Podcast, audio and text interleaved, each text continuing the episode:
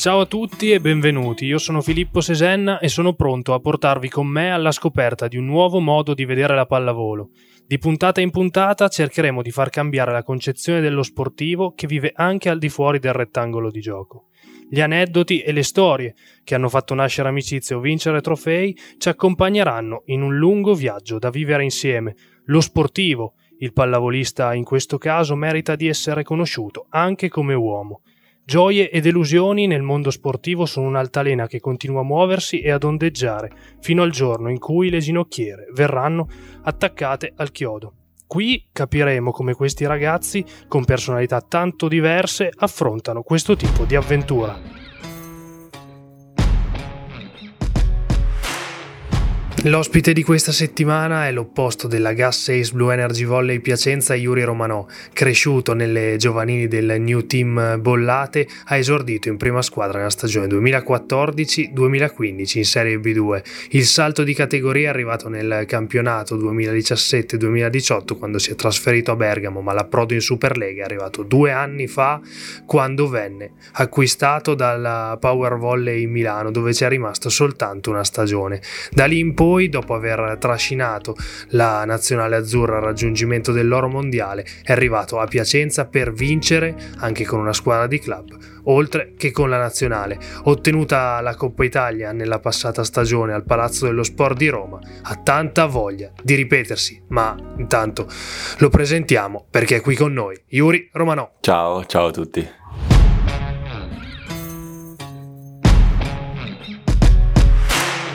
Partiamo dall'inizio, da Monza, luogo in cui sei nato. Chi era Yuri da bambino? Che sogni aveva e soprattutto come andava a scuola?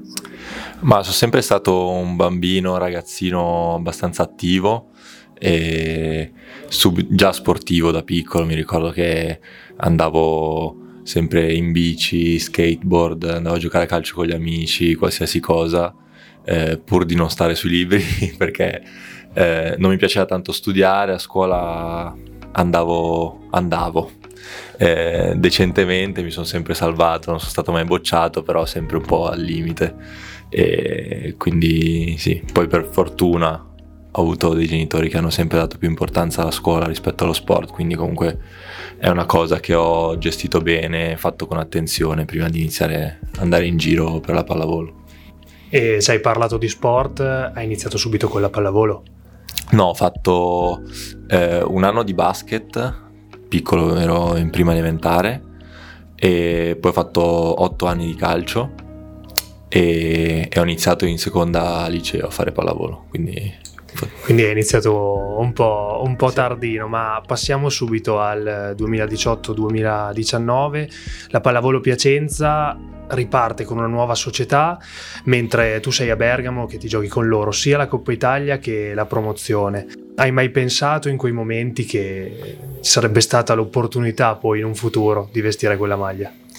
Ma devo dire che eh, mi ricordo bene a fine, fine partita, quando poi ho fatto promozione Piacenza, che qualche tifoso di Piacenza facendomi complimenti me l'ha anche detto di, di venire qui a Piacenza in realtà a quel tempo non è che ci ho pensato tanto perché la Superlega la vedevo ancora un po' lontana, come se fosse un po', un po', presto, quindi ero più concentrato su rimanere a Bergamo, anche se poi non ci sono rimasto, però eh, un po' fare eh, passo dopo passo.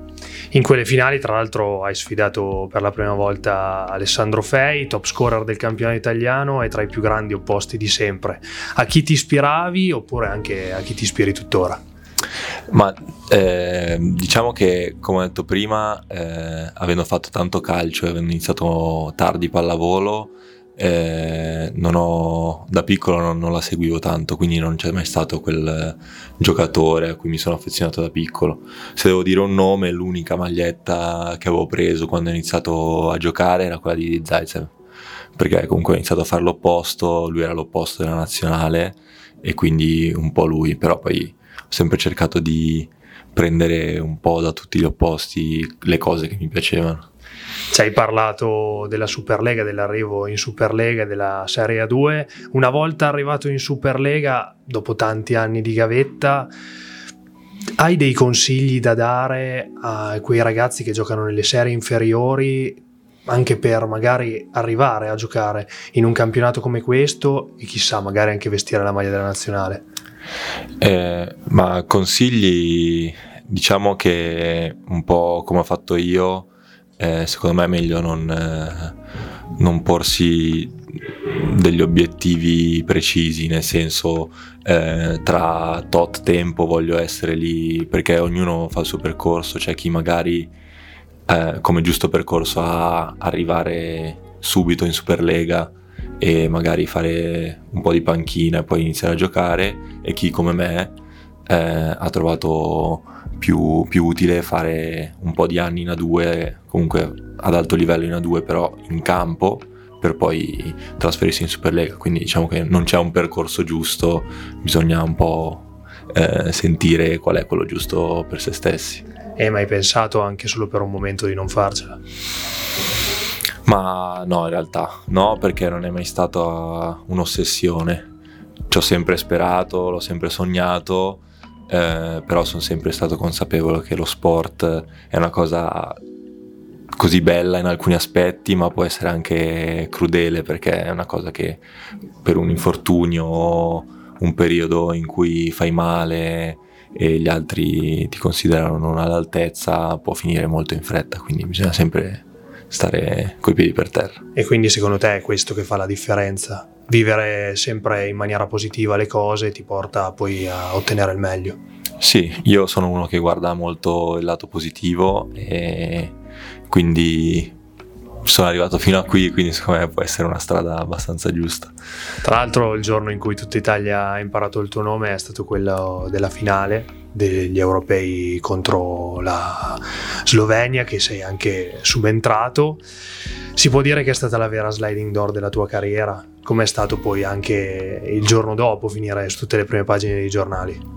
Sì, assolutamente è stata la, la sliding door perché comunque eh, non mi conosceva nessuno e entrare nella pallavolo internazionale così, in quel modo, è stata sicuramente una cosa che ha colpito tutti e mi ha fatto conoscere molto più di prima.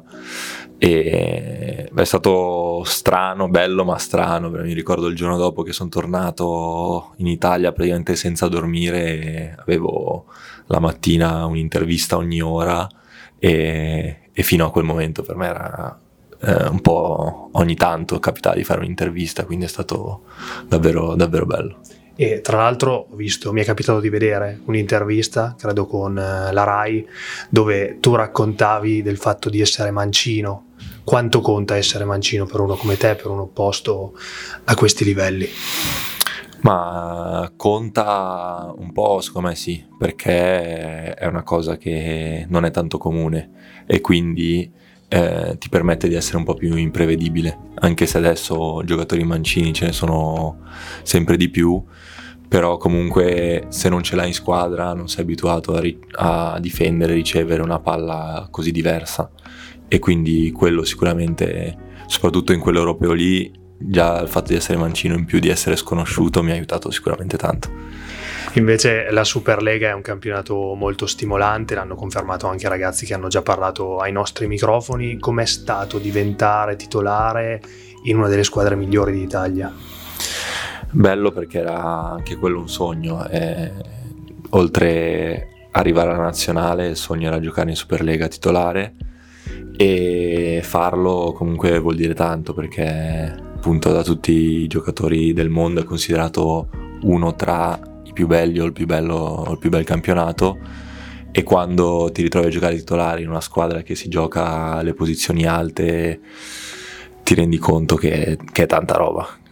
New York è una tappa che ti sei prefissato ed è anche il viaggio che farai appena ne avrai la possibilità. Sì. Come mai ti affascina la cultura americana? E, uh, mi affascina tanto perché essendo anche appassionato di un po' tutti gli sport, uh, guardando uh, l'NBA così mi piace la loro mentalità per quanto riguarda lo sport, ma anche in generale comunque eh, mi affascina molto quello che vedo dai social. E, è un viaggio che voglio fare in realtà anche la mia ragazza piacerebbe, quindi è una cosa che possiamo fare insieme e quando avrò tempo, perché è una, è una tappa che, che, richiede un po' di tempo per, per essere fatta bene, quindi quando avrò un po' di riposo cercherò di andarci. Quindi ci stai dicendo che il tuo sogno sarebbe giocare una partita al Madison Square Garden? Magari, magari quando la, la pallavolo eh, di alto livello arriverà anche, anche, lì negli Stati Uniti, sarebbe, sarebbe tanta roba, sì. Eh, ci sono anche le auto, che è una tua grande passione, ma non solo il basket, non solo l'NBA, non solo le auto, c'è anche l'Inter che è la tua passione principale. Raccontaci qualcosa, dai. Sì, beh, come hai detto tu, le auto, soprattutto la Formula 1, che è una passione che non so come mi è, mi è nata da solo, cioè perché mio papà non le guarda, un po' mio nonno le guardava, ma neanche tanto. Mentre l'Inter l'ho presa sicuramente da mio papà e quella è la più grande passione e ho sempre amato l'Inter, sono sempre andato allo stadio con mio papà quando non, non giocavo a questo livello, quindi i weekend erano più liberi, avevamo l'abbonamento allo stadio e anche adesso quando capita che riesco ci vado perché eh, mi diverto e ovviamente se non riesco ad andare da, da casa la guardo sempre. E ci riusciresti a dare anche la, so, il tuo 11 all time dell'Inter? È difficile, una domanda difficile perché ce ne sono passati tanti. Eh, Però sì, magari molto... partendo dal 2010, secondo me. Infatti, eh, in, l'anno del 2010 io avevo l'abbonamento, quindi ho visto tutte le partite e quindi sono molto legato a quella squadra. Quindi direi più o meno quella formazione di attuale ci potrei mettere dentro Barella, Lautaro, che se lo merita e Bastoni perché un po' lo conosco, dai. Tra l'altro avevi fatto anche un'intervista post mondiale sulla Gazzetta dello Sport e avevi parlato molto bene di, di, Barella, che è uno dei tuoi più grandi idoli. Sì, sì, mi piace, mi piace tanto l'approccio che ha, come gioca e poi dopo, dopo, l'europeo poi è capitato anche in altre occasioni che mi ha fatto i complimenti e viceversa quando, quando lui ha fatto delle, delle buone cose, quindi anche sentirsi così su Instagram è stata una bella emozione. E c'è un calciatore o comunque uno sportivo di qualsiasi disciplina a cui ti ispiri, al di fuori di magari... Ma in realtà uno in particolare no, non, non ho mai avuto sai, un idolo fisso, vado, vado un, po', un, po', a periodi, guardo, perché guardo talmente tanta roba che cioè, prendo ispirazione un po' da, un po' da tutto. Tra l'altro sei stato ospite alla Domenica Sportiva, come ti sei sentito ad essere opinionista? E una volta finita la carriera magari ti piacerebbe anche provare a lavorare per un emittente televisivo? Ma magari, perché no, mi è piaciuto. E soprattutto perché si è parlato più di calcio che di pallavolo e mi sento più opinionista di calcio che di pallavolo in realtà. E, però sì mi è piaciuto mi piacerebbe. Comunque i programmi sullo sport in cui si discute si parla di sport li ho sempre guardati tanto.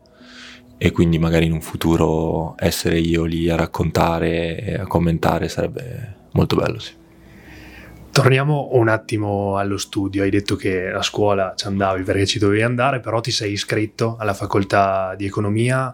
Quanto ti farebbe felice riuscire a raggiungere un traguardo, soprattutto con gli allenamenti, soprattutto con il poco tempo che avete come la laurea? Eh, ma sarebbe un bel traguardo e mi renderebbe molto, molto fiero e sono molto maturato perché la sto affrontando in modo totalmente diverso da come affrontavo la scuola. E secondo me la sto approcciando proprio come uno sportivo perché avere non so, l'esame come traguardo, studiare, arrivare preparato lì e superarlo lo, lo vivo un po' come una piccola impresa e questo mi sta aiutando come, come stimolo, quindi mi sta piacendo, speriamo, adesso vediamo quanto ci metterò, però senza fretta. E nel caso in cui non eh, avessi fatto lo sportivo ti sarebbe piaciuto diventare un fenomeno di sports, visto che i videogiochi ti piacciono particolarmente? Eh, magari non sono fortissimo, eh, però mi piace, mi diverto e soprattutto ho, ho comprato il simulatore per guidare Formula 1 sulla Play e non ho tanto tempo, infatti mi dovrei allenare di più per arrivare agli sports perché lì sono a un livello incredibile. Però sì, mi diverto ogni tanto quando ho tempo. E tra poco diventerai anche padre di una bambina. Che emozioni stai provando e soprattutto quali sono state le prime emozioni quando hai saputo la notizia? Ma emozioni tante perché ogni, ogni giorno quando, quando, guardo Marta col pancione, quando sento scalciare la bambina, è sempre incredibile. E quando me l'ha detto è stato un po' strano perché io ero in Polonia con la nazionale e Marta si è svegliata per lavorare presto e se lo sentiva evidentemente, ha fatto un test che avevamo a casa e mi ha chiamato, io stavo ancora dormendo. Quindi mi sono svegliato, ho risposto, lei mi ha fatto vedere in videochiamata il risultato e io avevo il mio compagno di stanza che dormiva. Quindi non è che ho fatto troppe, troppe feste, però poi ho messo giù e non sono più riuscito a dormire ovviamente perché era una roba incredibile e poi vabbè, ovviamente siamo felicissimi perché l'abbiamo, l'abbiamo cercata questa bambina è arrivata anche abbastanza velocemente quindi siamo, siamo contenti. Invece qual è la tua più grande paura al di fuori del rettangolo di gioco? Questa è la domanda conclusiva. Eh, questo è difficile perché paure eh, non, non, ci penso tanto alle paure sono, sono uno che riesce molto a, a, evitare questi pensieri negativi e, però direi diciamo perdere un po' quello che, quello che ho costruito fino adesso quindi eh, la mia famiglia che diventerà famiglia. E comunque Marta e, e un po' anche i miei genitori che son, mi sono sempre vicini e mi seguono sempre Dopo questa bellissima chiacchierata si chiude l'ottava puntata del podcast, ci siamo divertiti e soprattutto abbiamo conosciuto storie e retroscena che ci hanno portato al di fuori del campo da gioco. L'intento, come avevamo anticipato nell'intro, è che i personaggi della pallavolo siano liberi di raccontare momenti e scene che hanno cambiato la loro vita nel bene e nel male. Ne approfitto per ringraziare Yuri Romano per la disponibilità e gli auguro il meglio in tutto quello che verrà. Ci risentiamo alla prossima puntata. Grazie mille, ciao a tutti.